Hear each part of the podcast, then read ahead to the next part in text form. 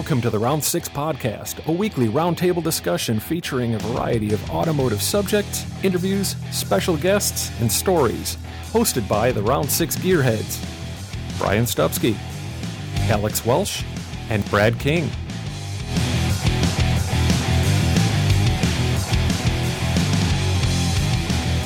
Here on episode 39, the Gearheads get all topical and discuss protecting your art, intellectual property, and copyright law with Carson Lev and Del Swanson.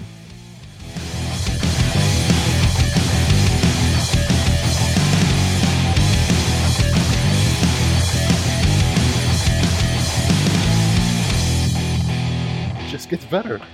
I'm just surprised you didn't hear the ball bouncing. That's the Uh, oldest gag in the world. Oh, jeez. You guys got to step up and get in the gutter.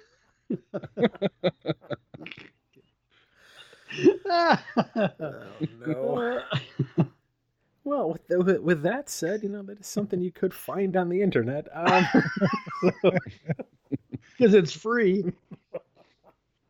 well, on some sites. Uh, crap. That On said, uh, hey, didn't see you come in. Uh, welcome to the podcast. Uh, I'm Brian. I'm Brad. I'm Alex. I'm Del. I'm Carson. And uh, we are going to sit down tonight, kids, and go over something that has been a, a very hot topic over on the uh, in Facebook world, especially lately. Uh, intellectual property, copyright, and uh, just general buttfuckery stealing of people's stuff. Hmm. Yeah, I'm sorry. You know what? We're gonna start this one right off because if if you're taking the stuff, yeah, you're you're you're part of that description. Um, I'm not gonna sugarcoat it. I'm, I'm sure that uh, Carson Lev, who is with us tonight, thank you, sir. Uh, I'm sure that he will explain it in a much more um, professional light than I would. I may not use the same terminology that you do, but I'll try to get my point across. Thank you, sir. Yeah. That's why it's good to have. It's, it's good to have. Carson is the voice of reason in this. Uh, God, don't, no one has ever said that out loud. and and back with us tonight before I get too far into this. Uh, good to have Del back with us tonight. Welcome you very again, sir. Thank you. God, we've Yeah, missed you, a- man. I was on a world a world tour down by Peru and a uh, swing through uh, Ireland and all that. So yeah, I'm- I'm back. Wow. That is a world world tour from Oh, Peru to yeah. Ireland. That's a Yeah, Well, if you're Well, a Peruvian Viking, you have a long way to go to trace your roots. yeah. All by ship. They Mhm. plant them deep. We rode. We rode the whole way. It was not fun. Oh, the see, it'd been great if we could have gotten them on as a sponsor. Hey, speaking Mm. of road, the pillaging was nice though. So, you know, we got that. oh, outstanding, I got some nice trinkets. outstanding. You people do it different though. You you you rap and pillage, right? You're right. Yeah. I'm the, I'm, I'm the rapping Peruvian Viking. Mhm. yeah, sure. You guys, know, known for your rhyming, known for their mad rhymes. Yeah. and Limericks. good times. There it is. Limericks. There you go. Writes itself. So a- anyway, um, uh, gosh, guys, a, a big problem that uh, we face, especially from the art side and the design side, in this wonderful world of uh, automobiles and even beyond that, is uh, is copyright, trademark, and intellectual property rights. And if you're not protecting yourself, well, you're you're really getting screwed out there uh, in in more ways than one. And the sad part is the way things work today. If you don't have your work online and you're not making it, you know, you're not presenting it somewhere and keeping it in the public eye, nobody knows who the heck you are.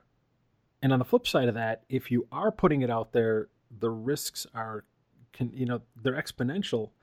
The longer it's out there, that somebody's going to pick it up, steal that work, and use it for their own purposes or resell it.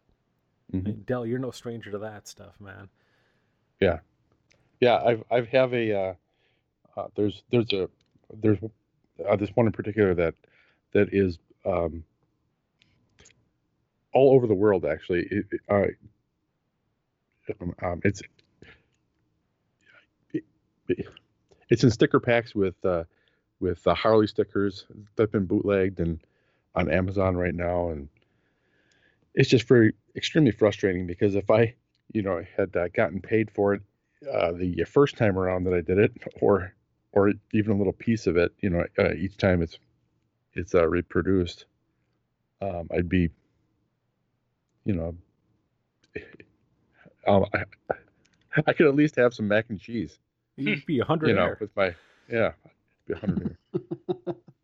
yeah, it's frustrating though, and there's I, nothing uh, you really.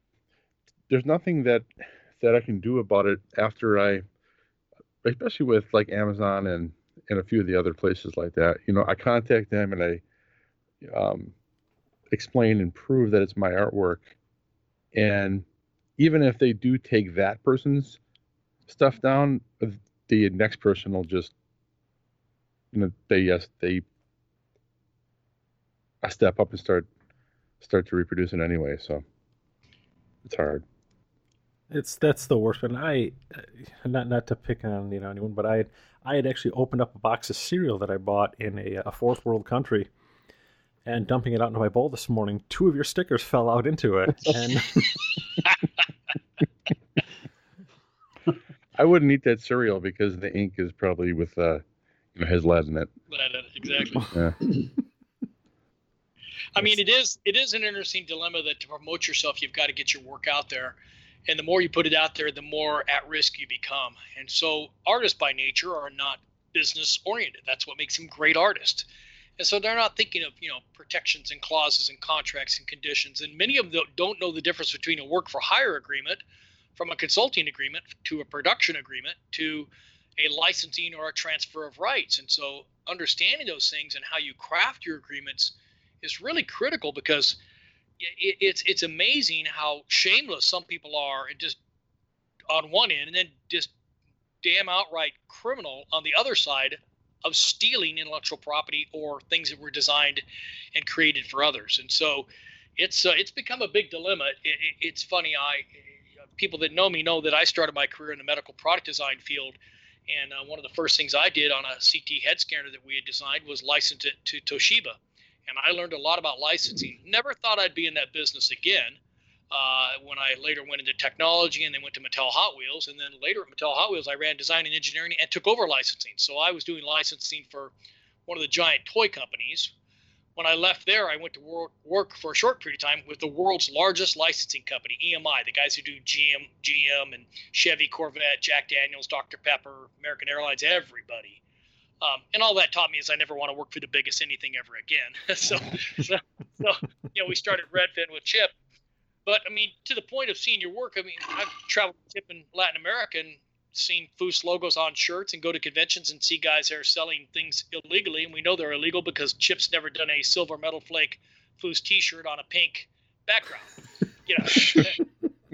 so, you know, you can kind of spot the infringers. And we He's walk missing down out. the aisle hide stuff. And we finally said, look, you, you might as well just leave it out. We already seen it. Um, and so there's a number of things. I mean, I don't know if you want to jump into the technical part, but there's a number of things to understand about when the artist does the work is first and foremost, it is the artist producing work that is going to be transferred to that person for them to own, or is the artist going to own it and he's going to license it or create a document that shows in what way they can use that artwork. So a lot of people, and, and Brad could probably attest to this in the sign painting and graphics world, um, sometimes come out and do signs, and somebody will say, "Well, you know, can you do a sign for me?" But they don't have a design. So then you create a design for them, in essence, creating a logo for them.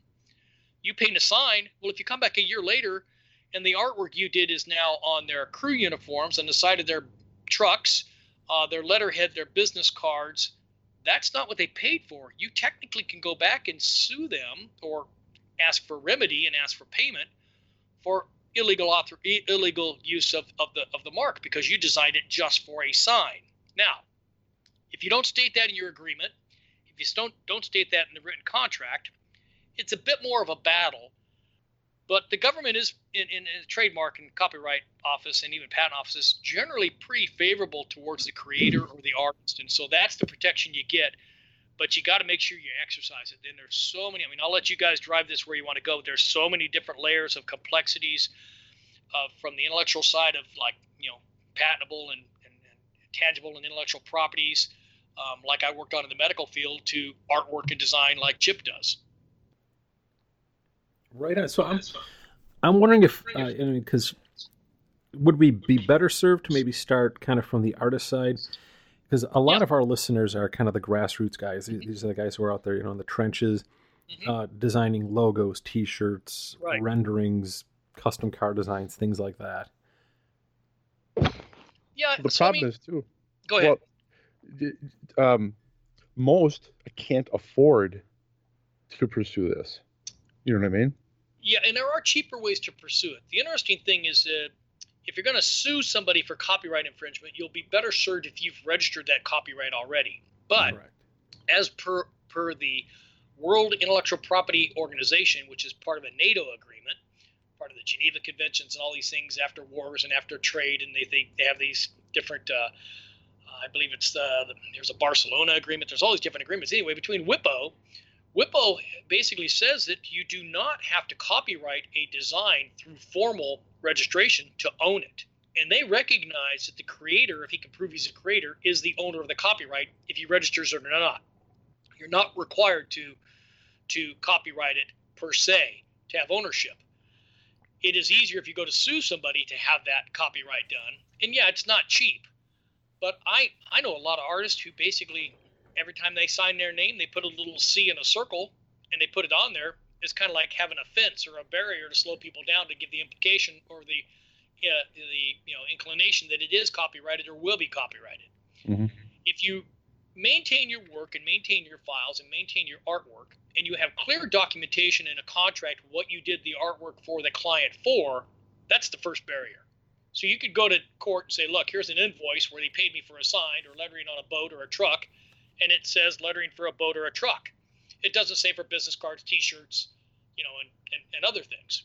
Mhm. And, and, and so that, depending on the judge, and depending on how protracted the case is, and depending on who you're going up against, you'd probably do pretty good in that regard. So that's why I'm a big fan for you know descriptive uh, contracts that describe clearly what you're doing and why you're doing it. Um, there have been some cases where people have done work and they didn't provide a contract. the person getting that design they could say, "Well, you did the design for me. I can use it any way I want to because now I'm considering you work for hire, which means I paid you an amount of money. Whatever you created, I own." And so, an interesting nuance to all this is Chip Foose, one of our one of our bigger clients. In his contracts, when he builds cars for clients, at the end of the contract, it states that they own the physical vehicle, but Chip own, owns and maintains the intellectual property rights. The design itself, the imagery, the sketches, the photography, the illustrations, any embodiment of it, even as far as the physical presence of that car to promote another company, cannot be done without his complete written authorization. Um, and that's done because Chip was smart enough years ago to realize that there's a certain amount of money in building cars, but you got to keep building cars to make that money. But if Mhm. you've done a bunch of illustrations, you've got a vault of almost 4,000 images or sketches or photography that can be used for T-shirts and artwork and model cars and die casts and video games. Well, that becomes you know uh, income that produces a, a return or return income that is produced when you're sleeping, not when you're welding and painting. Mhm. And so because of that, they've had a, a very high, and, and Chip's wife's an attorney too. So I, I like, I like, I really enjoy working with her. She gets it. And so this is where your contracts become important as the first line of defense. So you don't necessarily have to have a copyright. If you have one, it's better. So a copyright is going to be used in cases where your work is art, it's music, uh, it's a book, it's a video, it's that kind of thing. A trademark is when you create things like a logo that help define a company or a brand. And so a trademark is different. And then you'll see the R for a registered trademark. You'll see TM for a trademark. Those are just differences of uses and applications. And it's not really important for the artist to understand that because the artist is generally, like you're saying, is going to work more on copyrights. So first thing is when you're doing the work, make sure you get a clear written understanding of the work, what the work is, how you're producing it, how you're delivering it, and how they can use it. Um, that will save some problems. but it still will not stop from if that image got put on the internet, like we just saw a few days ago that sparked this conversation, of somebody steal, stealing that and using it for a T-shirt or using it for something else. Then you got to pursue those guys. What's funny is a lot of times the person who's your greatest ally in that battle is the person you originally did the artwork for because they don't want to see it being used by somebody else. Exactly. you know, so, so they have a vested interest too. I, I find it kind of funny if, especially if you call someone out on stealing the artwork, it's so funny how they try to jump on. It's not. It's not even a defensive. They go right on an offensive. Yeah. And throw it back in your face like you're the bad guy for calling them out. Yes. Yeah. Like, how dare you tell me I can't use this? I mean, I guess that's the arrogance of business sometimes. And it's funny. I mentioned this earlier when I was talking to Brad. How, you know, I saw I started in the medical field, but I've always been a car guy and a hot rod guy. So I'm kind of a right brain, left brain. I got a little bit of both. But in the medical field, I mean, because it's medical products and it's technology and you know patents and technology grants, very buttoned down, very registered, very clear, uh, very sophisticated, and very business-like. And you're also dealing with the government. You switch to the other side of the business I'm in now, you know, cars, hot rods, TV shows, marketing. It's amazing on the car side, the, the aftermarket side, how unsophisticated it is. I mean, how it's just really not even a handshake on some deals, and then people are always confused later that people walk away with two different definitions of what was said. Well, you, you didn't write anything down, you didn't record anything. I mean, good lord, how could you not have a misunderstanding? But yeah, you're right. And some people are just darn right indignant, and they just basically basically say, you know, f you, I'll do what I want. You can chase me down. Yeah. Well, That's- I've been told that it's my fault because I put it on the internet. yeah. That's yeah. That's the equivalent of well, Del, you, you were wearing a tight sweater. I was just gonna say, right, right. tight sweater, we wouldn't be trying. Yeah, no, and that, yeah, that's, it's amazing. Like, there's really, I mean, it's a shame there's not a lot of sophistication in the business, but you got to remember too, this business is based more on passion and personality sometimes than it is on performance. You know, performance is, you know, Dan Gurney and Mario Andretti and maybe Chip and people who build things, what you guys do that's tangible, that's valuable, as opposed to somebody standing up and screaming and getting drunk and buying cars at auctions and, you know, that kind of stuff. Right on. And then you wonder, well, when you see that person, you're like, well, who did your tattoo? And did you find that on the internet? Yeah, yeah, right. Yeah. So yeah, there's a lot of nuance to it, and and, and I'll give you a specific case that, that has happened in the past where uh, a client has a, a vehicle from someone who who designed and fabricated and built it, and then that client wants to use that car and put it in an ad for insurance companies or paint companies or tool companies.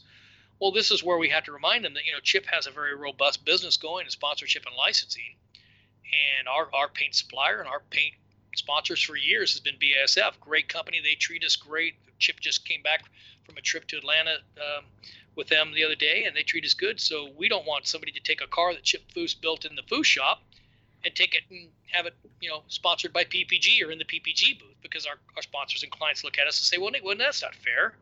So if you're hitting home runs and you're Reggie Jackson or Hank Aaron and you've got a Rawlings bat and you've got a sponsorship with Rawlings bat, you don't want to see somebody doing something with a, another bat manufacturer or another glove manufacturer acting as if they paid for that, you know, recognition because the recognition creates transfer. That's the, you know, that's the effect. You know, that's the, that's the um, mechanism of uh, creating credibility through association. You know, what products do we use? What gets us to where we're at? Right. Well, that would be a whole other episode. I'd love to dive into at some point because, man, how cool would it be to get an artist who you know specifically uses, you know, I only use, you know, Prismacolor pencils, and you know, It's funny as you mentioned that we've had an ongoing discussion with the guys who make Sharpie, so the Prismacolor pencils and Sharpie. It's part of the um, Rubbermaid um, group. I forget the other name. It's uh, been merged with another one, and Uh, Newell? off and on. Uh, yeah, Newell. Yeah, we've had off and on discussions with them. They wanted to do a Chip Foose Sharpie, uh, and and just you know have him design it and supply some to us in a in a, in a, a fee based thing. And then they wanted to do something with Prismacolor. They've gone through some acquisitions, but yeah, we have talked about that. And so simple things like Chartpaks and Letraset uh, markers, head marker. Pens, pencils. We've had those conversations, and, and you know, you know, a guy like Chip, who's known for drawing, could probably pull that off. hmm dude, how great! See, these are the things I'm thinking. And If you do them in left and right-handed versions, you could you could really double down on that one.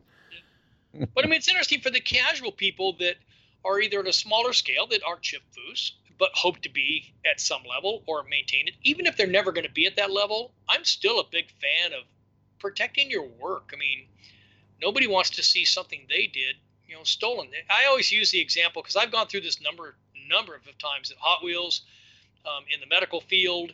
Um, it was kind of fun. Um, I had worked on a blood filtration device that another company copied outright. The company I worked for did that design for, sued them, and I got part of the settlement check because I was on the the list of you know patent holders. So I thought that's pretty cool. They sue and I still make money. Um, but the the trick is that you've got to understand both the content, what it is you're doing, and the context, how they're going to use it. And even if you're a smaller company, I'm a big fan if you're protecting your work because the artist's work, be it creative from songwriting, filmmaking, art, painting, graphics, design, whatever it may be, is it's a very, very um, finite skill set. It takes a lot of time to get there. It takes a lot of time to get recognition. It's not one of those things where you find overnight success. And I like protecting people's investments. If they're going to put the time in and do the work and build their skill set, that should be protected and not someone should be able to come along. And one of the examples I use is like, just as an example, is um, say you take your kids to Sears, which is now almost defunct, for a Christmas picture. And they take a picture of you and your family and they print Christmas cards for you to send out to Aunt Martha in Kansas or whatever. Well, if you come back next year and as example of Sears' ability to make pictures, your family picture is posted all over Sears, come get your Christmas pictures. It's like, wait, that's my kids. That's my family. I, I don't own them, but they're you know, my family. You don't have the right to do that just because they pointed a camera at it doesn't give them permission to use that intellectual property right. Uh, no more than you could go out and buy a Ford right now, put a bunch of graphics on it, and promote your business by saying, you know, endorsed by Ford. You know, you can't do that. But it's amazing how some people say, well, I didn't know. I didn't know. Well, yeah. it's not hard to get the information. I mean, not knowing, what do they say? Uh, ignorance is no excuse for breaking the law. but boy, some people will tell you over and over, I didn't know. And then I'm the guy that I'm abundantly clear. I mean, I have a habit of not just making the point, but making the point, beating you over the head with the point, and then tying you down and pushing the point in your face. You know, I, I, I have to be protective of my clients. I have to make sure there's a clear understanding of what they can and cannot do. But you know, you always have a subtle little thing that happens somewhere, and then the one that most recently happened with Brian's artwork is just so frustrating because it's not the first time, it's not the second time, and it, No. it's uh, you know, it, it's a personal invasion. Definitely, yeah. Mhm. I, I, the I trick still is have when I still have a say- slight twitch. Yeah, and, and my greatest answer, because I'm, a, I'm a, my, my defense mechanism is being a smartass. Um, it's finally, you know, very finely honed. Um, so I always tell people, well, why did you use this? Oh, we thought it was cool. We were going to help build your brand. Oh, thanks for that. really, what the truth is, there was value in it. You wouldn't use it if it didn't have value. If it doesn't have value, it doesn't get used. So now that we've established that there is value, we just have to understand the dollar value to get that value. Because nobody wants an associated mark that has no value. So they lean towards one that have values that they can pick off that has enough value to get them where they want to go, that they think they can do under the radar. And unfortunately, it's got to be police because it wouldn't. They, so mm-hmm. in a weird way, it's kind of a compliment. Sorry, guys, that they're using your stuff because they see value in it. Oh yeah. But but value means there's got to be a transfer of monies or value remunerated to you in some way. Well, I'm I'm just often flattered when I see my work being used by a shop that has like you know like 17 followers over on Instagram. and, and this guy's telling me how you know using my work is going to bring me so many of his clients, Yeah, and I go, well, Yeah. dude, I, I've got literally tens of thousands more than Yeah. you do. Yeah. We've never heard of you, and I love that. Especially you post, you know, the work that they stole from you, and everybody's like, "Well, I never heard of her," and you go, "Well, it's, it's not a her; it's a company, and they apparently make things." Yeah. So overall, let's without giving away too much because uh, th- this is your business after all. By golly, if you're listening out there, having a guy like Carson represent you, it's the way to go. I, I will say this: say you've got a younger guy who starts off, he's got some talent, Mhm. he's putting his work out there. Just, just as kind of a like a primer for this guy. He's new to this whole thing. Say he literally just discovered the internet yesterday Mhm. let's say okay let's give the guy a backstory okay uh hamish is coming out of a small town in Pennsylvania. He he learned how to draw cars by smuggling hot rod magazines back to his family's home, where he'd read by candlelight. Uh, he decides he's going to draw a few things. He puts out a few designs, gets them on the internet. What are the first steps he could do to protect his work from being, you know, picked at by, you know, Joe Blow, the next town over, who um, owns a hot rod shop and has decided that this guy's artwork is going to look great on his logo or his T-shirts? Well, I mean, the first thing to, to understand is no matter how good you are at protecting it, it doesn't make a difference to the bad guy who wants to steal your work. Right. So what you have to do is try to make it as inconvenient or cumbersome as possible. So you can do simple things like disabling the right-click save as print button on your on your artwork. So many times you go on Facebook and you right-click on the image and you can copy that image, you can paste it, you can use it, you can print it, you can put a watermark on it. Um, you can put it in such low resolution when they do it, it looks like it goes through you know screen door, but some guys don't care and they use it anyway. Mm-hmm. Um, which we've seen. You know, we've seen that. Um, it, it, it, so if you're, it, it depends on, and, and I'll answer this in two ways. If he's doing work for someone, then he's got to have a very clear contract about, like I said, what he's doing, how it's going to be used. If it's a, if it's a, you know, a work for hire, the guy owns it outright because he's just starting. Because Lord knows I did those in the early days. I, I went up on signed jobs and designed logos that later were all over the whole building, but I gave him the design, so that's the deal. Um, having an understanding of that is a good way, and a good contract at least is well researched if you're going to do um, a deal where you give it to them for one use, then make sure you understand how he's going to use it, what the limitations are. But then you've got to do some kind of registration or some kind of intent to use it in other ways. So years ago, we had a deal with with uh, a large OEM company that Chip had used a terminology that they thought they owned. Um, I love the conversation. I'm, I'm doing this anonymously, so they don't know who it is. People on the inside will. But I love the conversation when we dealt with this issue with them. They said, "Well, we don't have to be right. We're just bigger than you. All, all we have to do is crush you." And I said, "That's a spirit wow. of cooperation at the beginning of every project." um, but understanding that first and foremost is what you're doing, the content that you're doing, and when the context, a good agreement. When and that's so if you're doing work for somebody. If you're just posting things on social media and trying to get people's attention, disable that print and that save as by the right click um, understand how you can do that in the artwork. Put a watermark on that, or frankly, put a disclaimer at the bottom of every image you put on there. That this image is the property of so and so company, uh, can only be used by permission, blah blah blah, copyright, you know, 2018. Um, so, copyright you can do, but when you get into copyright and trademarks and use of, of marks, you've got to then further delineate the categories you're going to work in. So apparel, car parts, accessories, car design, um, video, artworks, prints. Each one has a different category number 22, 28, 32. They're all different categories. And it costs you extra money to file for these categories. And then, frankly, you need to produce some work in those categories to maintain your foothold in that category. Correct. That gets expensive. So, the first barrier is make some protections where you can by a good contract and agreement. The second barrier is do something to disable the ability of people stealing your imagery off social media. You know, poor quality prints, a watermark, a notation that's at the bottom of the print that has a you know a disclaimer on it that says you own the artwork, um, those kind of things.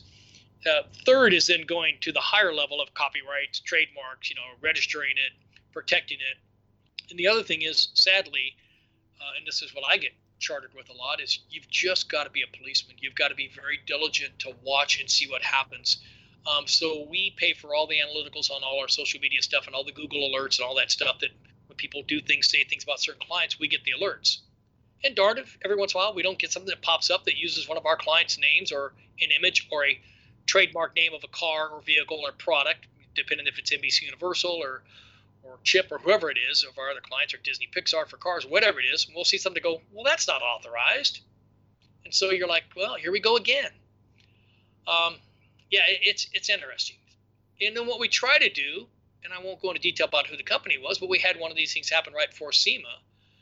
We let them know that what they were going to do with the intellectual property that was owned by a client couldn't be done without a permission. So instead of just, and they'd already spent a lot of money to do this endeavor, we said, look, why don't we turn an infringer into a license holder? how about if we charge you a fee to be able to do what you want to do at SEMA? You're good guys. We know who you are. Kind of a misunderstanding of sorts, but I won't go into detail as to who provided that misunderstanding because it didn't come from us. Um, we said, look, here's a small fee that'll allow you to do the things at SEMA. And just to show you we're nice guys, we'll ear that, that fee against future earnings of a licensing or sponsorship deal. So sometimes you've got to use that and turn it to your advantage. You've got to, you know, you've got to find a way to turn an infringer into a license holder. And then you add, and we like to add extra value. One interesting thing that's that we do with all my clients is when we sign a sponsorship agreement and we transfer rights to images, sketches, photography, um, whatever it may be that embodies the design, um, we allow them to use that unlimited. I do not put a cap on it. I don't say you can do one ad a year in the back of a magazine, one trade piece, one poster. I say you can use it as much as you want. All we require is that you send it to us before you use it so we can approve it. Because we want to add value. So, really, frankly, it, it costs us no more to administer that if they do one of these things a year than if they do 20 or 30 or 200. In fact, when they do 20, 30, or 200, I'm happier because they're using my client's image in a more profound and a more um, widely distributed you know uh, manner, which is great for the brand. That's what we want. Um, so there's some ways to play the game where you can add value, and that's the trick for us: is how do we add value?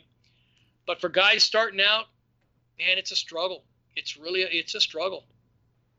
Oh yeah, it's that's why I mean I I had first start off, and for me it wasn't just producing you know a, a low quality version of the artwork. I just literally created really low quality artwork and nobody stole that.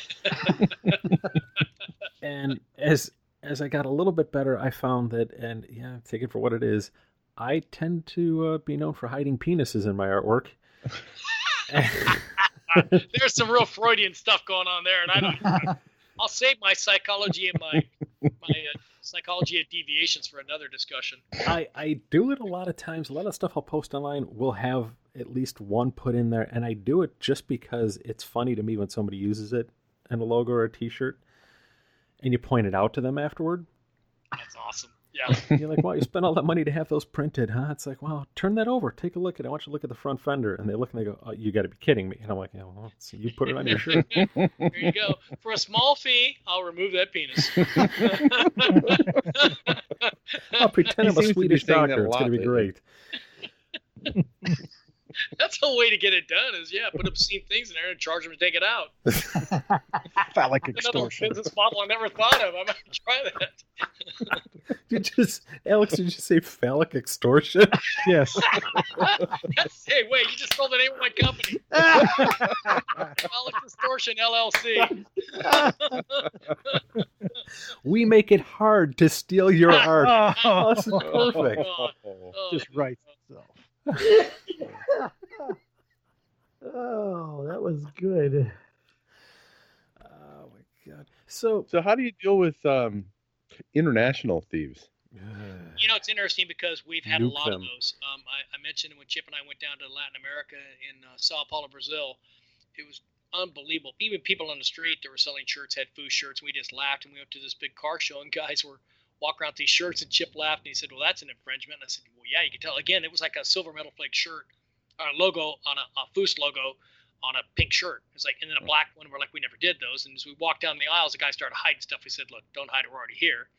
Um, the interesting thing is international is tough because when you apply for copyrights and, and, and mark protection, um, you have to file internationally in the markets you're going to compete in, which is somehow we got to get that organized. And in some states or some countries, it's like 1500 bucks for each application. Some it's two and 3000. Some you'll find people that have already taken marks out. We've had a lot of this. In fact, on the Foose page, we have to note who the infringers are. We have a guy down there who took the Foose name and started building cars. Uh, he calls himself Super Replicas. He's an, a complete crook, in my opinion. Um, you know, you got to put the qualifier in there. Um, he did a lot of bad stuff, and um, you know, we filed everywhere through his attorneys, through the State Department, through International Commerce, through WIPO, and every and everybody just said, look, there are some places that literally they feel if their local community and local people are working, even if they're stealing stuff to work on, they're making money and it's less people on our tax tolls. And so China, you know, has had this issue going on for years. Uh, Latin America's had it, you know, just run rampant for a while because even back and forth in, in between country to country in Latin America, the rules aren't the same as far as protections. Um, some countries, like frankly uh, Brazil, has a 60% import tariff on anything that comes in automotive because they want to make sure they only instill growth in their automotive market. That's why there's a Ford plant down there mm-hmm. and a mm-hmm. Volkswagen plant. Um, that's also why they don't have a bunch of V8 motors because you can't import them. Um, but what happens is it then gets a, a, a, a, large community of people that do just counterfeiting. Frankly, right out and out counterfeiting. They get parts and pieces, they make their own castings, they re engineer them, they reverse engineer them, they make them, they put a logo on them, call it a Cragar wheel, call it a YM blower or a Mooneyham blower or whatever it may be, sell them, and who's going to police it? When's the last time, you know, one of those guys was down in Bolivia doing something? Mm-hmm. And so you'll find that that'll be your greatest frustration is how unequal the, the laws are, not just administered, how they're written, but the functional aspect of the street. All you can do is just do your best. It's like, you know, you're never going to police all of it. You're never going to be able to contract, contract all of it, but you have to go after the ones that are damaging to your brand or create associations with things like alcohol or tobacco, tobacco that maybe you're not involved with or other things that you don't do. Uh, making fiberglass replicas cars has never been Chip's business, so that hurts our image of what we do. So we have to go after those guys. Mm-hmm. Sometimes they just move, they just go to another country. But yeah, international is very frustrating. Yeah, yeah, I've had a lot of stuff in uh, in Russia and mm-hmm. Uh, Thailand and and uh, South America, and it's just been very. It, it, there's not a lot you can do about it unfortunately. Well, your work on last year's Bolivian Street Rod National shirt was um, that was mind blowing. It was a mashup of twenty years worth of artwork, basically. I I just I worry okay in in a case like say with with Chip's brand, if you've got a company out there that's making fiberglass repop vehicles, are, now they're not repros of cars he's built, are they? No, they would take uh, like make a Lamborghini and put it over the body of a, take the body off a Camaro and put it over the top. Seriously. Oh, is it like one of these companies that does like the uh, the Bugattis built on the Camry chassis and everything? Yeah, remember the old days they had the uh, the uh, Rolls Royce Volkswagen. You know, I remember the yeah. Rolls Royce Corolla and stuff. It's not even that good the, the, interesting thing is, and I'll, I'll, I'll, tell the truth about this story, is Chip was in an event down in, in Brazil, and this gentleman came up and said, "Oh, I'm a big fan of yours. I love what you do. Would you sign this for me? This piece of paper." Chip signed it. The guy came back in line again and said, "Oh, would you do me a little sketch?" Chip did a little sketch. Guy came back in line again and had him do something else and post a picture with his friends. He then put it up on the website and said, "Here's Chip signing our contract, agreeing to work with us. Here's Chip doing the design of the first car he's going to build with us. Here's oh. Chip and our new group that we've just put together. So this guy put this all together, very well planned, knew exactly what he was doing. And we went and just went, Mother, you know what? You got, you talk about a guy who, and you know, Chip's up there with, you know, he's a popular guy and he's mm-hmm. got autograph lines down there that are even, honestly, believe it or not, more ridiculous than here in the States, even bigger than SEMA. It's amazing the, the follow following he has down there. And per capita, they're a highly concentrated automotive culture down there. And so he wasn't thinking until later. He said, "Yeah, I wondered why that guy kept coming back up." And we showed the website to him. We go, "Well, now we know why." So we had to put an infringement statement on the Foose website. I won't give give the guy even credit as to who he was and what he's doing by mentioning his name here. But yeah, it's really frustrating. I tell you, I know what I'm doing next year at the SEMA show. yeah, you want to have a talk with me? oh, I'm going to get a picture of you with us. You're going to be part of our group. Oh, no, that's worse. Have you ever noticed on all the Overhaulin' shows, you may see my elbow, you may see the back of my ear. You'll rarely, rarely see. Yeah, that's done for a reason. done for a reason. I want to, I want to have some level of anonymity when I come in and do something, and have to.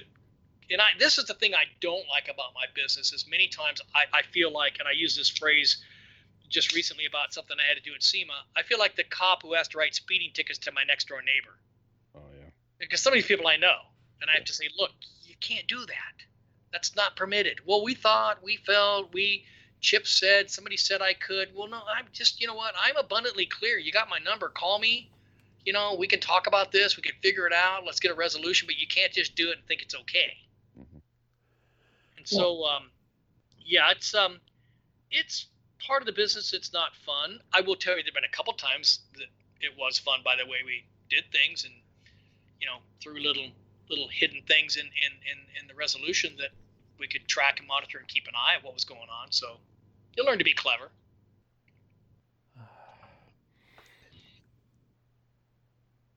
Yeah, I, I. This is the hardest part for me is, especially in a community as small as the hot rod world is. I mean, it, it's more family than anything else, and it, it's kind of sickening when you see people that are in there and they're stealing artwork or using it incorrectly. Yeah. And you know, again, that that's kind of you know like going down Claiming the hall and finding you know your brother with your girlfriend. that happened to you too. And the weird part is, I don't even have a brother. So or they claim the artwork is theirs, or that you know that, that they did it, or or Right. that, that that they designed it, or it was it was designed in house, or or some you know in house or someone else. Oh, someone else did this for me. It's like they signed my name too. yeah, Yeah. right. yeah, Yeah. yeah.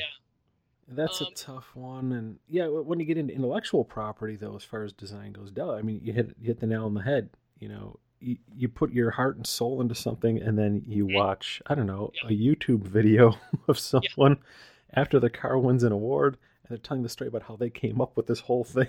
you're going, Mhm. Well, it's one of the sayings that I have been saying for years, and it's simply put that uh, success has many fathers and failure is an orphan. So the stuff that works well, everybody had a part of it. Everybody was involved in that car. Nobody gets Oh. credit, but everybody was involved. Everybody will tell you on the street, "Oh, I did this, I did that," and some people did it, some people didn't. But the things that are failures, nobody was involved in it. Nobody had anything to do with it, but somehow it still got done with nobody Mhm. taking credit for it. So it just means, you know, that, that whole imitation is the sincerest form of flattery. No, it's not. Getting a check in the mail is the sincerest form of flattery. Yeah.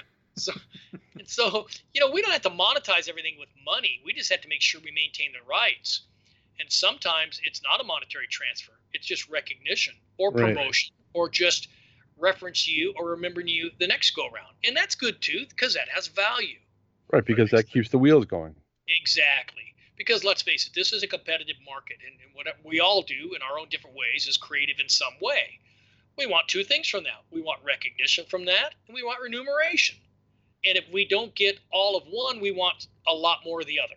Mhm. So we've been paid sometimes to do work to not take credit for it. Um, Chip's done a ton of work for the OEMs. Some people know the backstories. I won't say them here, uh, but to paid a ton of money to do work on certain vehicles and platforms to get them, you know, tuned up and, and styled up and back on track. They pay you a bunch of money to do the work, and they pay you a bunch of money just to keep shut about shut up about doing it. Hmm. Then sometimes they pay you a bunch of money, and um, they don't care that you mention what you're doing because they want you to promote it. But that, that's got to be like a, a scale. It's got to be you know scalable to you to make sense to you also, and it could be different if you're trying to build a career. Maybe you need more recognition than more than money at first. Who knows? But it definitely should have both parts. Right He didn't work on that new GM truck, did he? so I mean, yeah, it's it's it's an issue, and then you know, how do you even encourage people to want to go into this business if this is one of the ways we treat our talent? Um, you know, it's it's that's pretty frustrating. So, like I said, it's it's amazing to me how there are some levels of sophistication in this business, and then there's just a complete absence, and not even an apology for that absence. Right. Said just indignant. Well, no, well, you're the one who screwed up. Why'd you put it on the internet? Well, the problem is, you know, artists are looked at as just tools now, Yes, yes. and not and not craftsmen, you Yep. know, or or not, Yeah. you know. So that's Well, that's frustrating. It's funny. I, I, I teach at the university, and we just had a discussion last night with the seniors at their work in progress, and and I was explaining to students that art and design are two different things. Mhm. Art is meant to evoke, provoke, speak to, reflect, instigate. You know, it, it, it's an emotional tool. Um, design Well, is good business. design can do that too, though. It can't exactly, but design's first goal is business. It's it's a, it's a Mhm. business tool, but it, good design can be art the problem is many industrial designers want to be artists and, and they think they're going to change the world for through great design. Well, that doesn't happen. Um, Yeah, it's got to but- work first. exactly that old Bauhaus thing: form follows function, which I believe in firmly. And so you've got to understand that you're in the communication business and design is a communication tool like a language. Design's a universal language because I don't speak French to know a cool design when I'm in Paris. Mhm. Um, you know, you see it. Um, but to that point, the the recognition and the expectation, many times people will say in the design process, well, I guess we're done with the engineering. We better take it over to design now and see what they do with it. Like this reluctant kind of like, oh crap, we got to include these guys when they don't add it. Understand it's a value added. Mhm. With art, that's pure art, because a lot of the work that we do in this group, you guys all included, and me, is really more design than it is art. The skill set is an artist skill set, but the mindset and the methodology is a business mindset. So I've always said that one of the things I did in the medical field is I realized that early on I needed to have something as a differentiator. And so my big thing was to include human factors in medical products and basically get greater um, operator efficiencies, make it easier to use the equipment, and make it easier for the patient, understanding you'd get better throughput with devices. So if a CT scanner is uncomfortable for the patient and hard to operate for the operator, you're not going to get a lot of throughput. So mm-hmm. I built a career on that. But the way I explained it was that I communicated in a business sense, but I expressed the solutions in a design sense. Because if you go in there and you talk about colors and composition to a bunch of finance and engineering guys, you're mm-hmm. going to lose them. Mhm. If you can speak to, hey, this machine works 37% more hours because it's easier to operate, it takes less patient, patient setup, this design allows that to happen. Now you calibrate your design to a solution instead of calibrating it to an art end result. And, Mhm. and don't get me wrong, it's not that I'm against art. I, I love art. But art and design have two different purposes. There can be an overlap. But to that point, yeah, it, it's interesting too that many people then also think, and you guys have probably all heard this, well, gosh, look how easy it was for you to do that drawing. That, I mean, that's not work. You know, Mm. I had one guy tell me when I was painting signs years ago, oh, if I could paint like that, I'd never work another day in my life. And I said, what makes you think this doesn't work? He goes, "Oh, look, it's just jumping off your hand." I was doing watercolor windows in college for Christmas to make some extra money. Yeah. I said, "What makes you think it's not work?" That's also a problem with artists and designers is because people think it's easy, they think it doesn't have value. Well, I've been um, I've been told, well, you know, it only takes you, you know, an Yeah. hour, two hours to do. So why do you charge so much? I said, well, you're not paying for the hour Yeah. or two hours. You're paying for the 20 plus years before.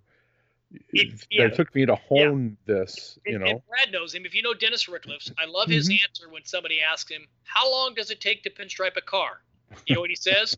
About 40 years, 40 years, perfect. because that's what it took to get him there that day, feet on the Perfect. street, brush in his hand to do it, and that's the Yeah. truth. It's not an Perfect. overnight thing, and literally a lot of this is, you know, it's it's gut wrenching to be able to build those skill sets, and Yeah. there's there's not an open community per se where you can just go and you know go take a quick crash course in this thing. I mean, I've yet to see a matchbook cover that says "Learn to be a brain surgeon overnight." You know, next to the one that says "Draw Pinky" or the pirate. You know, Right. You know, You're like- not hanging out in the right places. It was, yeah. just not using those matchbooks. so, so uh, yeah, you know, it, it, it's one of those things. And so I will tell you though that that process of being hard and being linear and being a lot of work, it weeds out a lot of people. Mhm. So people that have been doing it 20 or 30 years, that's why I'm super protective of their art, their design, their intellectual property, what they've created, because they've got you know years of investment to get to that point of either being great at art, good at design, good at painting, lettering, building cars, whatever it is. uh, around the long term, the long term guys, it's it's it becomes a smaller and tighter community as you go. Yes. You know, and I don't think a lot of people out there understand too. We all talk. We, Mhm. we, Yeah. not, we Yeah. may not be the closest friends, but it, it it often comes down to you know you're really good friends with another guy who happens to be good friends with this other Mhm. guy. Mhm. and Everybody's always talking, and Yeah. we tend to share. That's what I like about our community. Oh, I Yeah. love it. And everybody sticks up for everybody. You know, Yeah. if someone sees their art out there, that email or that message goes around like like lightning. Oh yeah. Well, even even um, I- um, I was asked to do to to uh, redo some artwork that was uh, low res. Um, it was owned by by a a, uh, a, a person who bought um, a company, but but all they had was the low res artwork, and and I recognized it, and I could have gotten paid money for it, or you know some some halfway decent money for it, but um, I asked around, and I uh, it was Rowan Days. Oh, okay. So I- Oh, yeah. I I Yeah, hooked him up with the machine guy. Yeah. Yeah, I hooked him up with a guy, and uh, he he had uh, the, he uh, still had the you know the files, so, so uh, he got paid again for that. So uh, Nice. well, I mean that's just the way. That's just you know that's that's how you're supposed to do it, and that's how I sleep at night. it's professional like- courtesy. Yeah, Yeah. when I was at Mattel, we took a run at purchasing muscle machines. Um, Okay. Me and another guy led the program and did the research and the financials and the analyticals and the whole thing. And and at the time, we decided not to. But it's interesting as that migrated from muscle machines to action performance to um, uh, I'm trying to think of the company after action to where they finally ended up.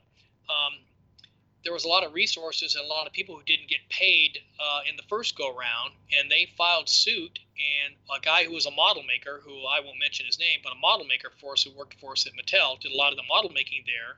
Hmm. He wasn't paid properly on the first go round on muscle machines. He sued the company that ended up owning the rights. Is it Maisto that owns them now? Or is I don't it, even uh, know. I, I want to say it, that that sounds right. think. Anyway, he ended up suing them, and they had to settle with him because he was never remunerated for the work he did, which was considered by the courts to be contributing intellectual property. Hmm. So here's a model maker who was not giving given exact drawings and said to build this exactly. He was given instructions like make this look cool, change it, do what you think works. So he Hmm. was adding to the intellectual property of it. He was he was a designer. He wasn't a you know just an execution The wrist. Hand work, a wrist. He was doing head work, and he Yeah. sued and won, and it, it made him a lot of money, and and it should have. Good. And so yeah, you find these things happen quite a bit, and then it, it, it is it is amazing to me that for as competitive as the community is, yeah, we do pretty much speak a lot, and and we're pretty protective. And if we see something, we'll say, well, gosh, you probably don't want to work with this guy because he he kind of did this thing in the past, and I don't want to see that happen to you because one of the things I say in life, I have these dumb sayings that you're many times defined by what you do in life. Sometimes you are more greatly defined by what you don't do, the things you won't do. And because, you know, a yes and no decision is very, very much can be calibrated as to character, as to what you'll do and what you won't do. Oh yeah, I I had an Mhm. opportunity very early on to do some. Uh, let, let's just say that I'll we're going to sugarcoat it. We're going to say very pornographic work. Mhm. Not not on the film acting side. I was going to say, were you, before that, were you that extra I saw them bring in in that one? Was that you? Who ordered the pepperoni? How horrible would that be to show up and be like an extra? Okay, we just need you guys for one scene. And you're like, "I was an extra in the orgy scene, and oh Jesus!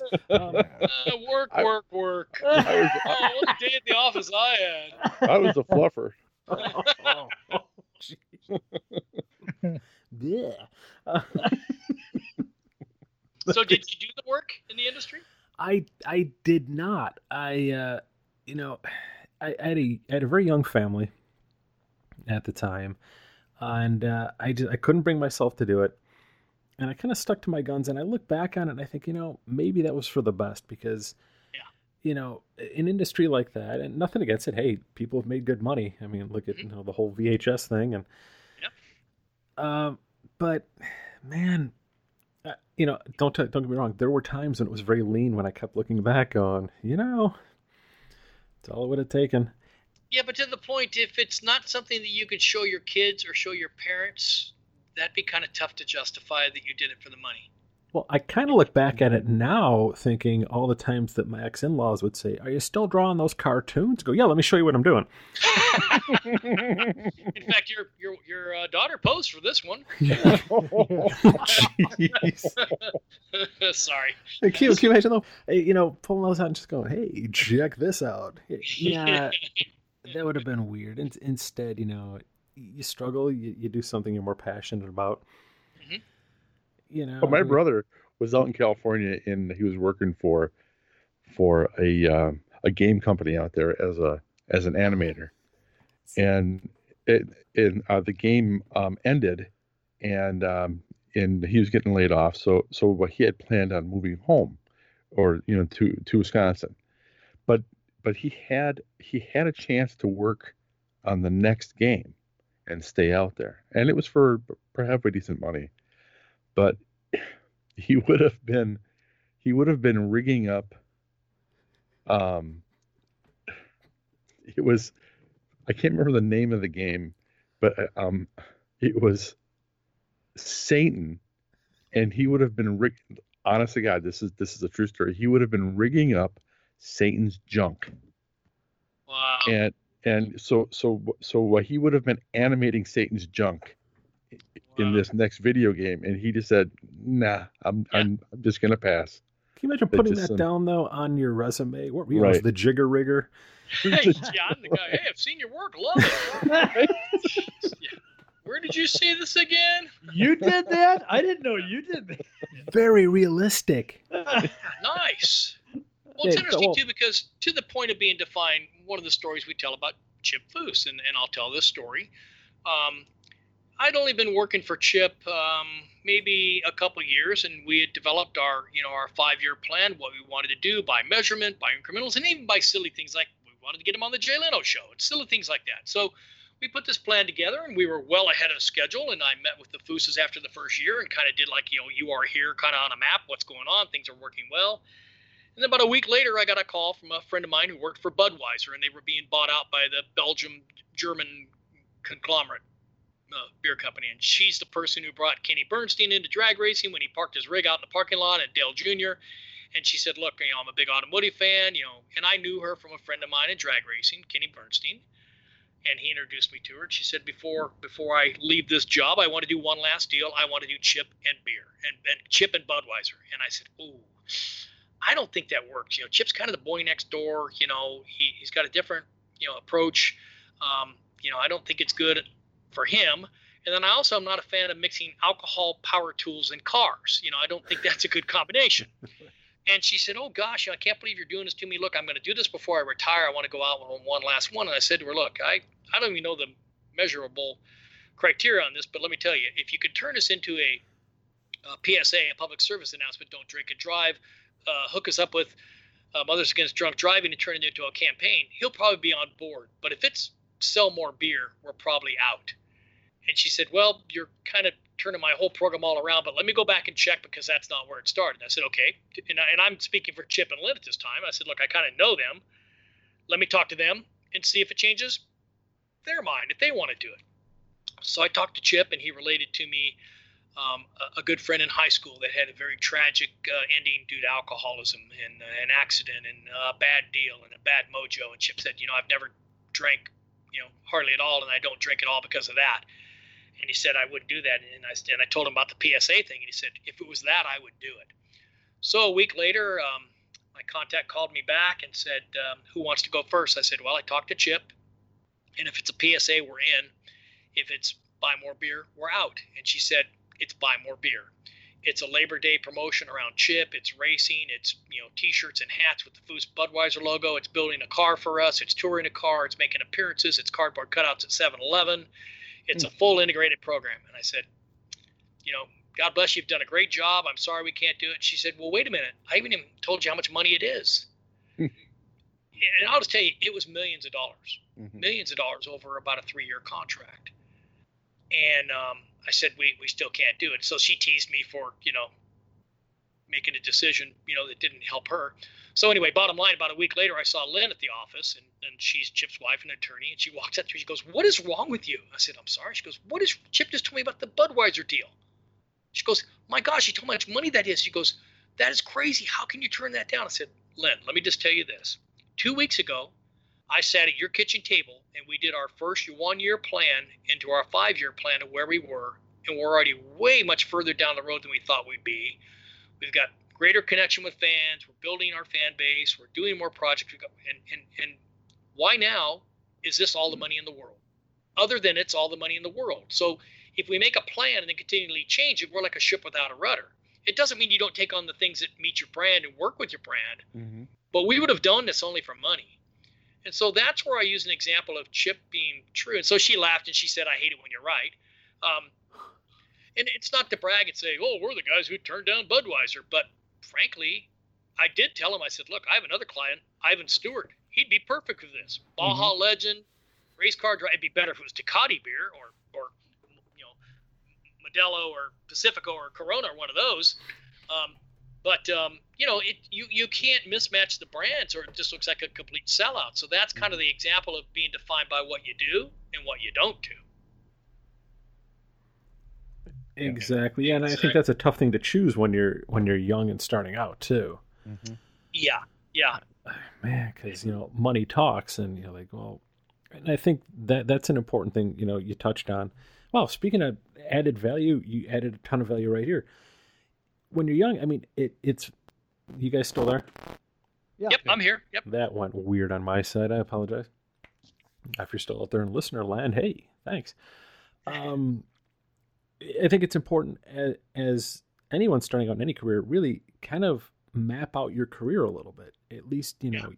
get a couple of years figured out. Like you said, you have a one or a three or a five year plan, and Mhm. then go in, you know, and after the end of that first year, that third year, that fifth year, kind of check out where you're at compared to where you thought you'd be or hoped you'd be, and you know, make changes to the plan and move on. And I, I probably changed my plan no joke, probably half a dozen times. Mhm. Yeah, and, and But- gosh, but look at where I am you're- today. But the trick is you know where you're changing from. You know what you're doing and you know why you're doing it. Because so if you don't have a plan, you're just like a leaf in the breeze. You're just blowing around wherever business tends to find you. If you have a certain segment of the business you want to work in, if you have a certain way of doing business you want to work in, if you have a certain contractual format or however you do it, or you know what you want to do by either growth numbers or different markets you service or whatever it is, have an understanding of that. And and the cool thing about that is these things can be complete pipe dreams of where you want to go. All you have to do is work towards them. And and sometimes you'll get there, sometimes you won't. But we've always kind of maintained in my business, in Chip's business, kind of an 80-20 rule. We book about 80% of our hours and 80% of our time. We leave the 20% extra for the projects that take longer than we think and the opportunistic stuff that comes up. And so we have a general direction, but we're continually adjusting it. But it's kind of like in the absence of, of laws, there's just chaos.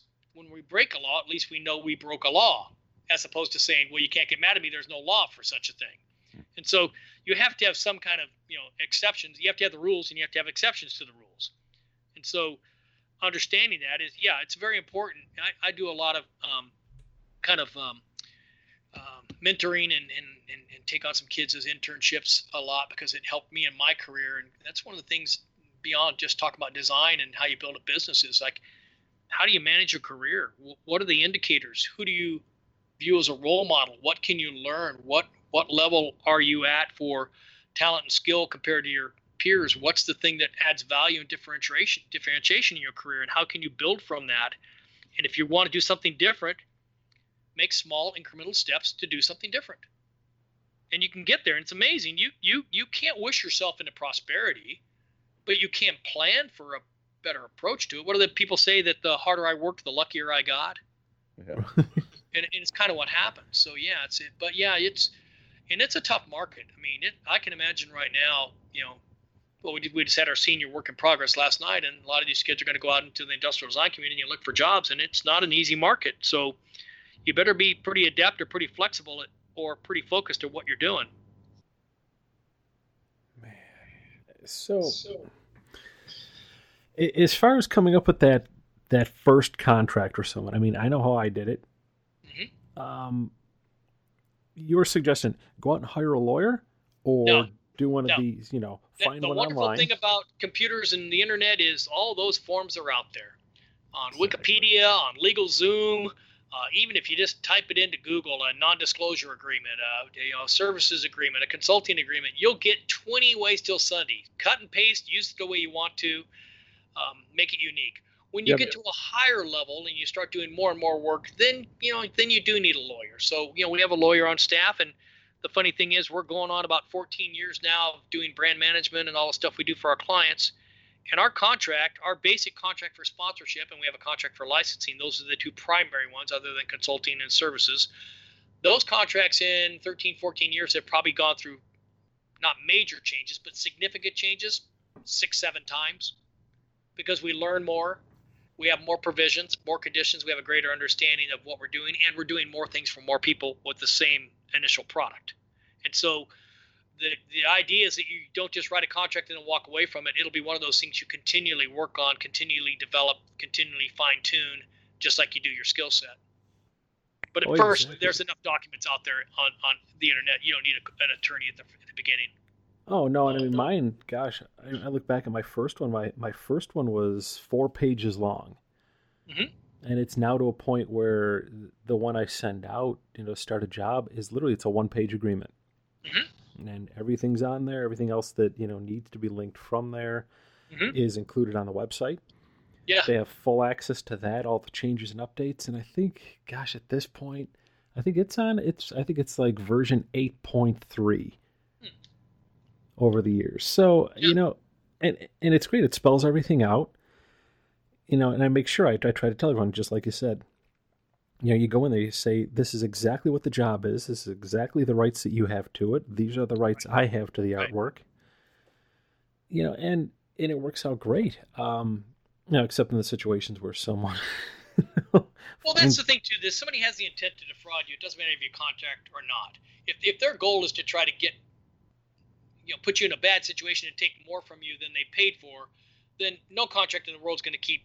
You know, that's why people still speed and people still murder each other, even though we have laws to say you can't do that. Um, you know, if they have the intent to do it, there's not much you can do. All you can hope to do is avoid them or slow them down. And frank, frankly, I've had it a couple times in contracts. People say, "Oh, if your contract's more than four pages, I won't even look at it. I won't do the deal." And I'm like, well, that's a silly way to look at it. Uh, it, it, it. It's like saying if the girl's more than five foot three, I won't marry her. It's like you don't even know anything about the conditions. It's like, what if that four pages was full of, or three pages full of fluff and nonsense and meant nothing and, and exposed you to great harm, the guy who did the contract and me? Or what if my 19 page contract is so robust and so perfect that you saw additional value and to apply some of that to your other aspects of business? And so that's one thing that kind of always gets me up in arms. And the other one is where people say, "Oh, let's just do this on a handshake." And I was talking to Brad about this earlier. Just, just for me, I, I, I'm not that guy because what happens if I get sick and die? My wife has to understand what's going on. What happens if conditions change in management? I have a different person. What do I met, base it on? What's the metrics? And people change, people move all the time. Or what if just by time, and we know this as humans, that just within time we had a small disagreement in the beginning about something, execution, a date, a price, or whatever it was, and we got over it. I will guarantee you, as years go by, you will pol- you will polarize more to your view of things, and I will polarize more to my view of things, and that that gap will get bigger because that's what time does. Time, you know, teaches us that we're more right if you don't get to resolution. So my goal is to get to resolution quick after issues, not to wait, because the longer it goes, the further apart you migrate.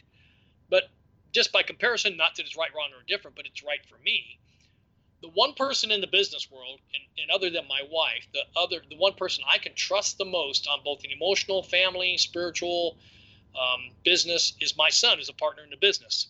I have more contracts and more paper with him than anybody else. I have a buy-sell agreement. We have an ownership. We have an operation guideline. We have our bylaws. We are an LLC. We have our articles of incorporation. We have other agreements that dictate what we do. And the reason is that's the last guy I ever want to have a disagreement with. That's the last guy I ever want to have him think I took advantage of him or did something wrong, or have him feel that you know he took advantage of me. I just, and yet we have dealt with companies that have said, "Oh, we don't need to write this down. We're good. You know, a handshake will work for me." Well, good luck when you come to the first bridge that you don't hit it at the same time. Yeah. And What- so th- that's another thing too that I basically warn people going into this field of design and engineering and art is if you're dealing with people that don't want to document things, that want to do things free and loose, if you've got to do it and take the money, have a notebook with you where you take voracious notes and you can go back and say, no, on this day I wrote this down and you said this and this. At least have notes, uh, something to refer back to. Um, it's it's interesting when, when you look at trust. I generally like to give people a lot of trust and then have them fail, and I'll take Right. pieces back. Is what I like to do. But it's interesting. In most cases, trust is like respect. It's um, built in small pieces and it's lost in big chunks. And, and that's a shame. But y- y- y- people don't realize that you don't have to be the greatest businessman in the world to succeed as a designer and an artist, but you've got to have an understanding that you are in in business. You are in a business. Even if you uh, record the conversation, that uh, it doesn't always. Um, uh, they can still. Uh, they can still um, uh, dispute what they said. Right. They'll Yeah. say, "Oh, I know I said that, but what I meant was," or my favorite line, my favorite line is, "Well, you took me out of context." Yeah. Okay. Yeah, I didn't re-edit the tape.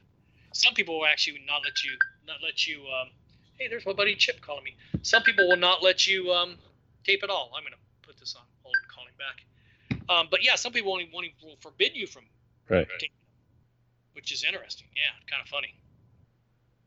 Oh yeah, we've Del. You and I ran into that once. Right. A, uh 69 and a 68 Camaro is the same thing. Yes, they are. Um, Yeah. There, yeah. There's no difference. Yeah, yeah, that's Ah. a legitimate argument. Oh yeah. Yeah. yeah. yeah. Wow. Oh yeah. This was this was a this a is the guy car who's saying there's no difference between a dollar and a hundred dollar bill. So go ahead and give me the hundred dollar bill. Yeah, same paper. Same paper, yeah, Yeah. yeah. It's still green. It's got Same ink on it. right? Images. Well, So somebody actually said there was no difference. Oh yeah. yeah. yeah. Wow. Yeah, I, re- I recall our conversation right after that going, oh, that was of, of the entire, what, hour that we spent on the phone with those guys. That was the Yeah. point you and I zoned right back in on. But uh, uh, going back just a little bit, Carson, you had guided me really well, and I was a noob to all this stuff, uh, dealing with a television production company. Uh huh. and uh, you gave me some great advice. And, and you really guided me through a, a what would have been a work for hire agreement. Mhm. And um, I, you know, this is something that's kind of important too, especially with the rise of uh, you know automotive based reality TV, where they call in an artist from the outside to create artwork for a project. hmm And that that was to me that was kind of a minefield because it was a little bit different than what I had been used to dealing with a shop Right. or you know a company that's creating you know um, a lifestyle car or some kind of a hype vehicle for uh, you know a SEMA show or a PRI or something like that. And to me that was that was really eye opening because it's a whole different world. Yeah. I mean, you're not dealing with a shop; you're dealing with a you know some producer. Yeah. it was. I'm not going to say anything bad. I mean, that side of it went okay. I'm glad I left my name off of the artwork and I I took the money instead of the name recognition. Mm-hmm.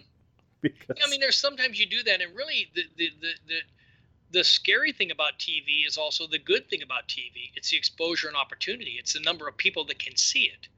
But if you don't have control over it, what you're doing, if you don't control how you're being shot and edited, if you can't control content or context, meaning what you did and how they say what you did, but yet they're offering you this exposure, it's like saying, "Hey, I'm to take some pictures for you. I'm not sure if it's to be in uh, Cosmopolitan, Cosmopolitan, Playboy, National Geographic, or Look magazine. But trust me, I'll, I'll treat, I'll take care of you. I, you're not to get me signing up to that deal. And so, and then the TV thing too is interesting, is that because they point a camera on it, they think they own it. Some of the they own, and this is where I get on my high horse. And you go back years ago, and I'm, I'm just going to say it publicly here. If you go back to the beginning of automotive-based reality TV. The first shows were Monster Garage, Orange County Choppers, and Rides. The first episode shipped in with with Bud Brutsman. Rides was probably the best, even now, all these years later, the best shot, uh, narrated, lit, edited, scripted show ever. Rides was. it holds up today. It definitely. Yes. Yes Oh, absolutely. never been since. And, and Overhaulin' spawned out of that. Um, but I mean, not bragging, but in a way, Chip, Bud, the Foose organization. I'm not going to take credit for that, but we were involved in it. All of us collectively kind of changed TV. Now, networks uh, point a camera at it and they think they created it. They didn't create it any more than the guy who runs the press printing papers wrote the stories. And I don't want to be mean to these people, but it's become very frustrating to me that they take credit for changing the world. They didn't know enough about car culture to even understand it. they found people who did, but now they act like they define car culture. So you got to be really careful, you know, what you expect to get out of a TV deal. Well, the problem is now though it's it's not about the cars; it's about the, Oh, yeah. arguing and drama. You know, you're not dropping glass with the cut off sleeves and tattoos and yelling at your son, Right. um, you're not going to make it. There, the format now is just ridiculous. So some of the shows I like, a lot of them I just can't watch, and I don't want to Yeah. be a purist or a snob about it. A lot of these guys I know, and they do good work, but the way they're presented on TV to me is not building their image, is not helping them. No. And a lot of them, well, Chip said it all along. I'm not going to build cars for TV. I'll build cars that are on TV.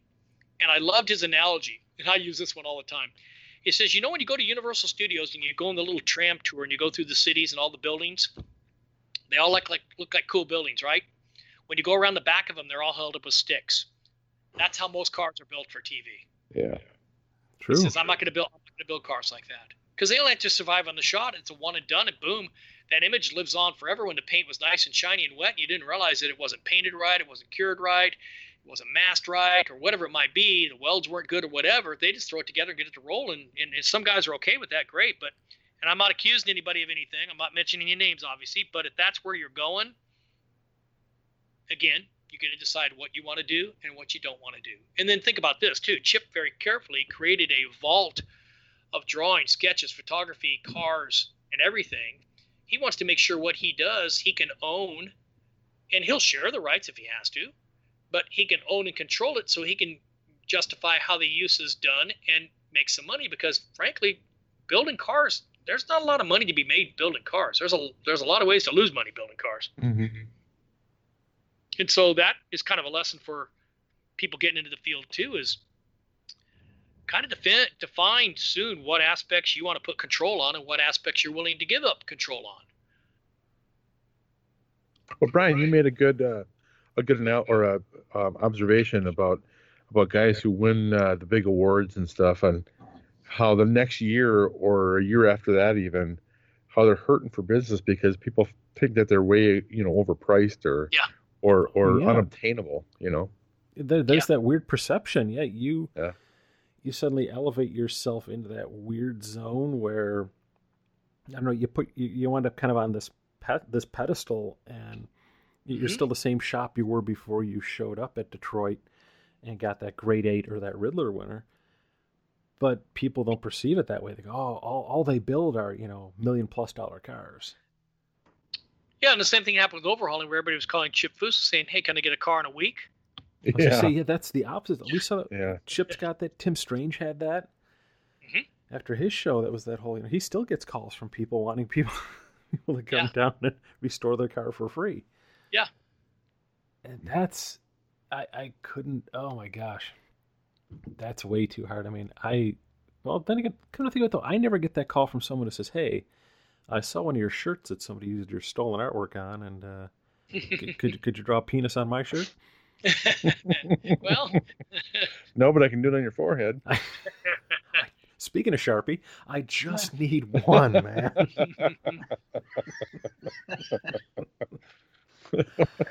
oh, it all tied together beautifully. Um, you know, well, I was just gonna make my reality show pitch too. I have a great idea. It's it's part Hollywood Squares, part just regular automotive reality show. But uh, we'll hold that for later because. can, can I be Paul Lynde? Oh. I want Alex to be our uh, our Gilbert Gottfried. right. Perfect. If you say I'm Louie Anderson, I'm gonna kick you right. in I would never go there. as far as you know. Judah. Louie too easy, dude. I no, I can't bring myself to make a joke like that. Ah, Fool. shit. really? You've got much better teeth, dude. oh. So, I guess And- okay. So, and in parts an, his hair on the right. what was that? I said, in Louis parts his hair on the right. You know. Oh yeah. Oh, gee, Louis has hair apart. What? Uh, No, I've got plenty of back hair, but I parted on the left. That's. Oh, here's work. here's what my brother says, who's completely bald. Every man's born with the same amount of hormones. You want to waste yours on hair? Wow. nice. That's a great thing to well say. played. Damn. I like it. So, all right then. So, okay, we covered a ton of ground here. Um, I, I guess then, wrapping this sucker up for for anyone listening, obviously protect yourself. Yeah, I mean, first thing is like we talked about, not to be redundant, but make sure you understand what services you're providing and what they expect from you, how it's going to be used, and, and write that down and document it. And you can just do it in bullet point. It's better to have something written down than nothing should you ever ever have to defend it. Even if you have to make the call and say, look, on the invoice it says I did artwork for you for a T-shirt. I noticed now you're using it for a business card. That's not really fair to me. I did it for a single purpose. You're using it for multiple purpose. I, I should be paid a little more money it's always really difficult to go back and ask for more money. We know after work's been done, and if you find that one opportunist who just wants to be, you know, you know, aggressive and in confrontation with you, you're probably not going to do well. But the thing that I find is, it then, with a contract and with an understanding of what you're doing, frankly, what it does is it profiles you as a little different than the average guy, and it also matches you up with people in the business that are like-minded. So if I'm dealing with a big, big company, they understand we have contracts that are multiple pages and lots of conditions and have certificate of insurance and indemnification and insurance and breach clauses and sell-off periods because I've done this before. And so what I don't like is when I'm dealing with the big company and they go, oh, we don't do that. Well, wait, aren't you the guys who have the NASCAR contract? Yeah, and you have a Harley Davidson contract? Oh, that's just a handshake, really? So what you'll find is as you start adapting better business practices, believe it or not, your business will adjust to a higher threshold you'll deal with people that are more respectful of your time, more understanding of the value you create, and more willing to reward you. But if you don't adapt to that, you're kind of stuck in a system you can't get out of, and you'll always be the guy who's being taken advantage of.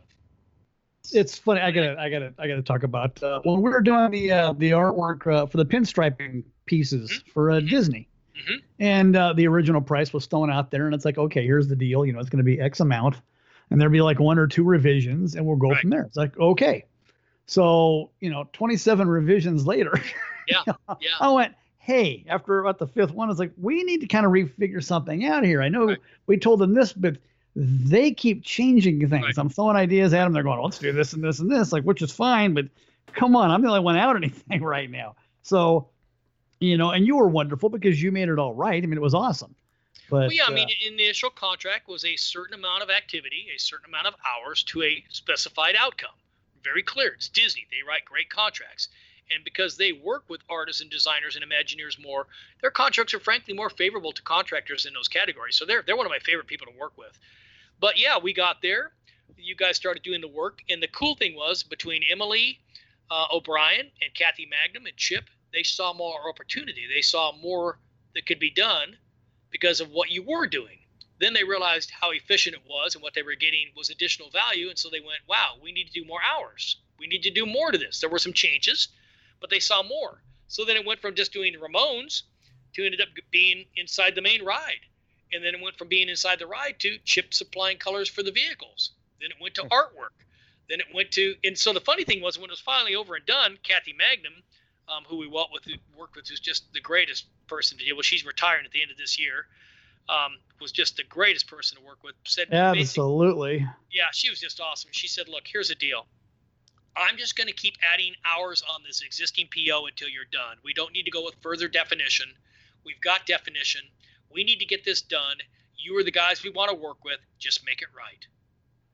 But you never would have gotten to that point had you not gone through the contract part of them understanding we understood the business needs first. So Disney would never just say, "Hey, you guys we've never worked with before, go inside that ride and do what you think is right, and we'll see if we like it." We only got to that point because we went through about three or four iterations and, and additions to the basic agreement. Then we built so much confidence with them by the work you guys were doing, the way it was handled. They just went, "Look, we don't have to watch you guys. We know everything you're doing is right. Just do it." Mm.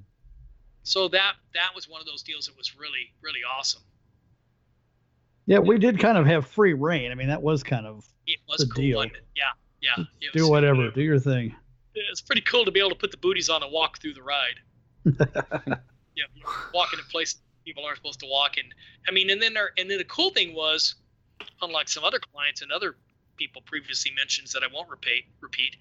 They would ask all of us, "What do you think about this? We're thinking of doing this. Is that right to car culture? Is this how this would be done? If he did this, would it be doing like this? If this car was a character, would he express himself this way?" And so we know that the Ramone's shop, the way John Lasseter explained it to Chip, would be almost like if Chip was that character. What would be in that shop? How would it be expressed? Even though Cheech Marin had a more ethnic spin on it, which was appropriate to lowriders and the graphics, it made sense. He wanted to understand if it was a real shop and a real person, how would it be expressed? And that's why, and I love telling the story, that's why it says Flo on the wall. Because that wasn't, remember, Brad, that was not part of the original plan. That wasn't part of the original sketches. That kind of happened organically. That if Flo was Ramone's girlfriend, he and and Ramone was a graphic artist and pinstriper, he'd paint his girlfriend's name on the wall somewhere. Mm-hmm. And it wasn't laid out even, or it just was like put it right here. I mean, it was yes. just on yeah. a spot of the wall. It was yeah. no layout to it at all. But as sequential and, and scheduled and, and, and precise as Disney is, you don't get to that point in a contract with them unless you've won them over. And that and that led to art deals for Chip doing prints and paintings and other things, collectibles.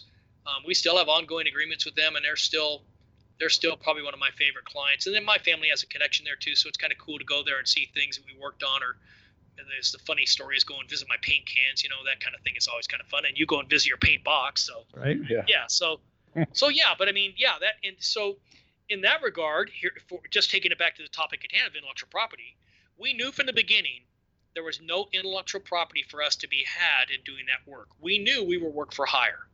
They paid us well the difference was we got recognition. They did some social media, they did a couple interviews, they did some postings about it. It was in the paper, it was at D23.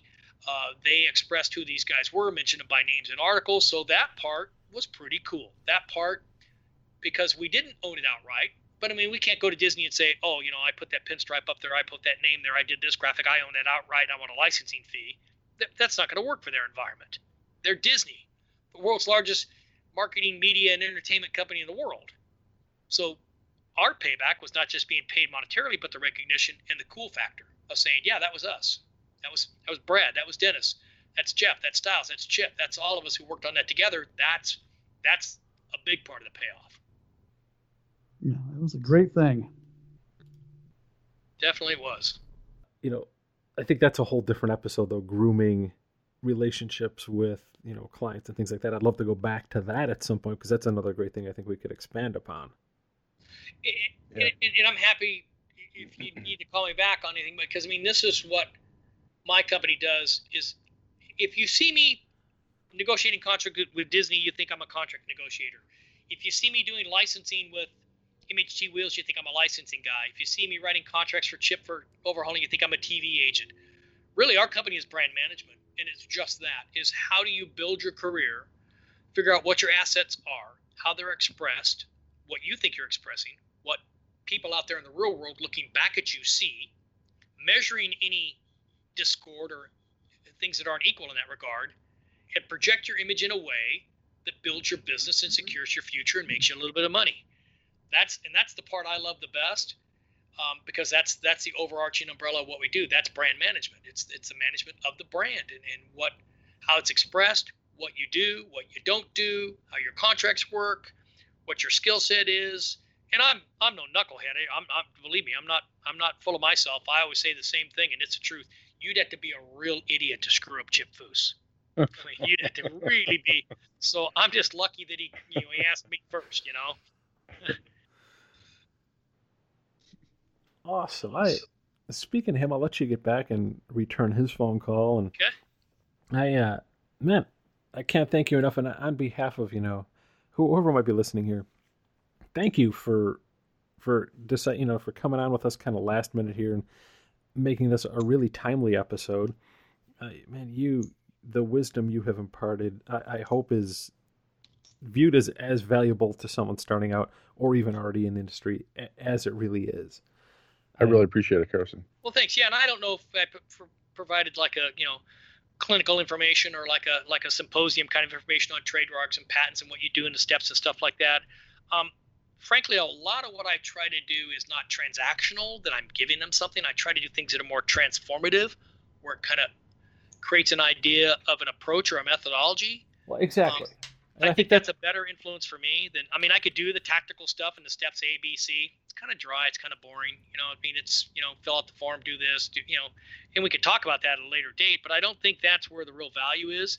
I think it's adjusting people's thinking and and and having them understand they can transform themselves and correct things they want to take care of, make new things, do new things, create new adventures, um, and it can go beyond transactions and it can be trans- well, definitely, and and I think, I think the way it was handled here was the best way to go about that. Um, you know, again, it's a creative industry, and, and people, for for lack of a better people need to be able to think for themselves. Yes. As much as I want this this podcast to add as much value as possible, I think it adds more value if you're in there and investing your time, your energy, and your mental capacity to find the solution. They they they have the tools I think in this episode to really go out there and get a great start and a foothold. Yeah, and, and I can't thank you enough for that because, like we talked about before, we didn't want to give just a full on tutorial. Yeah, you know, it's Monday. We want you to sit down Monday morning at nine a.m. yeah. and do yeah, this. Open your, open your book uh, list to page three. yeah. Right, right. That well, we'll we'll offer that later on. That'll be over on Udemy. we can handle that sucker. But uh, no, I, I think this was probably the best way to do it. And I've got to say, you know, again, thank you because I think you're the best in the industry to thank to you. give this this talk, and I, I do. I sincerely, you know, it's going to sound like you know, hero worship, but I, I appreciate everything that you do for uh, for me and, and for this group as a whole. Well, I mean, oh, I get I get God, as, yes. as, much, if not more, out of it. I mean, for me, it's it's it's great. It challenges my thinking. It gives me new problems to try to apply my formulas to and see if the existing formulas work or we need to look at things new. And then I'm blessed. I mean, I grew up in car culture, but I never thought I'd be working in car culture. I start like I said, like I told you the story at the beginning. I started out thinking I was going to be a doctor and and worked a number of years in that field, but always had cars. So what I'm doing now I have friends who tease me and say, usually you start a career doing what you love and you end up doing what you hate. You know, I'm not that I hated what I did in the beginning, but man, I way love more now what I'm doing now. But this career, this field didn't exist years ago. So I'm just thrilled to call you guys friends and thrilled, frankly, that you would even call me and ask for advice. So that that's a bonus to me. Well, thank you, and we're proud to keep bringing you the problems. So I learned so easy for us we do our best not to. We just hope we make you proud when we're out there. Yeah, so. no, you do, and it's a good dialogue too because it really gets people thinking. You know, for those entering the, the business and, and wanting to get into this, there's a lot of barriers to entry. Not just skill set, not just learning how to weld and paint and draw and do those things, but the business aspect. And then once you get those two things down, now you got to figure out the client part of it. And so there's so many tough ways, but it's uh, one another one of my favorite sayings is we all start in the same place, the beginning. And so that's why I'm such a fan of mentoring because it made a huge difference in my life. And and I understand that at any time, all of us just need one little nudge, one little word of encouragement, one little word of advice, one little resource, one little help here and there. And as silly as it sounds, I mean, I've had people do big things for me and I've had people do small things for me. And I look back and think, man, how did that person just align at the right time? And so I'm very aware of that. That you know we all we all need help, and it's a collective world we live in. You know, it's it's a it's a pretty inclusive world, and together we can get a lot of cool stuff done and share information. It's like a giant co-op. Right on, yeah. Uh, again, though, man, thank you. Yeah, Thanks you're welcome. My pleasure. For your time and man, if uh, again, let well, let's try to continue. If if anyone has questions on this, comments, anything like that, feel free on the uh, on the show notes. You'll be able to post those there, and we'll mm-hmm. try to continue the dialogue too over on the Facebook yeah, page. They can post them on on your Facebook page there if that's more convenient. But yeah, I mean, for people that have specific questions that we didn't get to, specific executional things or violations or things that happened, all of us will put our heads together and try to give them the best guidance we can. Outstanding. And I'll even try to spell things correctly. It'll be great. Well, thank you. Thank you very much, sir. Yeah, thank you guys. This was fun. Hopefully, it was informative. We'll find out by how many questions we get later. That's the good thing about this is you can't fake it. You know, you, you find out real quick if they're interested or not. Oh yeah, we'll we'll, we'll get one or two questions. But so, bro, Uh, question I have for you is: I took some of your artwork 12 years ago. you got a really smart guy that was on your podcast. Is he going to come after us for that? yeah, already there.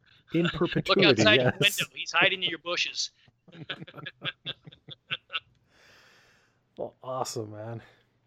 Well, thank you, Carson. Okay, yeah, my pleasure. Thank you guys. Hey, sir, Thanks have a having great evening. Thank you very much. All right. See. Talk to you See later. you later, Take care. fellas. Good night. Bye. Bye bye. Big thanks again to our, our special guest, Carson Lev, for coming on and uh, showering us with his always invaluable knowledge. And uh, thanks again, too, man, for hanging out, Del. Oh yeah, Yeah. um, it was Dude. it was awesome. I I appreciate you guys having me back. Now- should should we Now I have to go back to uh, to uh, rapping. should we, uh, how do you keep the Wrapping paper dry on the boat? Hey, Rapping and villaging. right. wow. Really- So yeah, it, it had been it had been a number of episodes, and yeah, we we're not gonna we're not gonna use the hashtag call it a comeback yet, right? No, not yet. Not quite. We'll get you there though. I still have my uh, my stint in the pillage people that I have to have to serve out. nice. That'd be And great. then, uh, Which of the pillage people are you? I'm the one with the axe. Oh. How come you're not holding it there? No, no, no. It's the scent, No, no. Not, not the weapon. Wow. It's just a handle. Yeah. that's that's why my eyes are closed because I sprayed it backwards.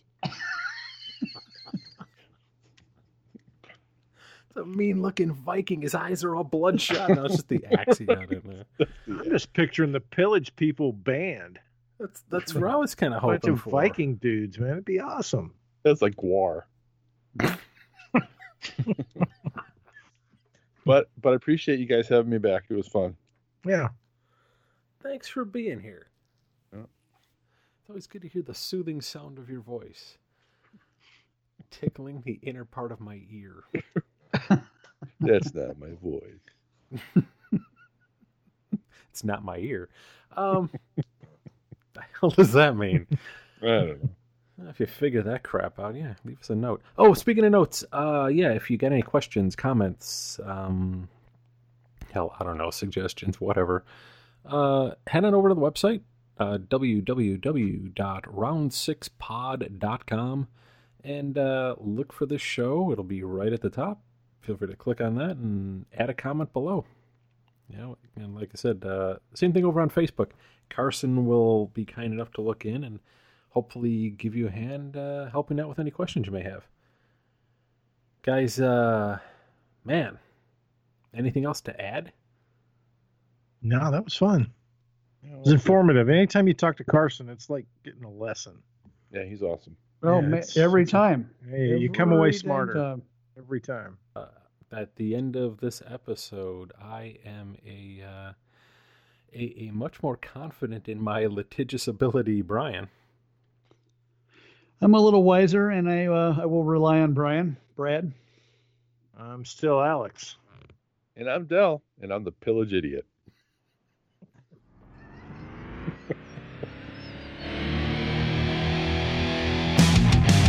Thanks again for listening, and be sure to keep up with us gearheads over on our website at www.round6pod.com. And if you'd like to, we invite you to follow along with us over on Facebook, Instagram, and be sure to check out all of our latest videos on youtube.com. Just having people understand there's a lot of things they could do to protect themselves early on that aren't highly sophisticated and aren't highly expensive. Do it up. Do do it. Oh, and I'm Del, and it takes a pillage.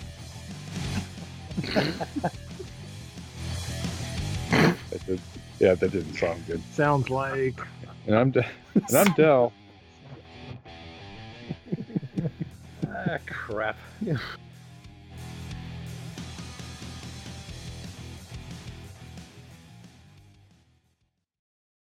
I've got horns on my head.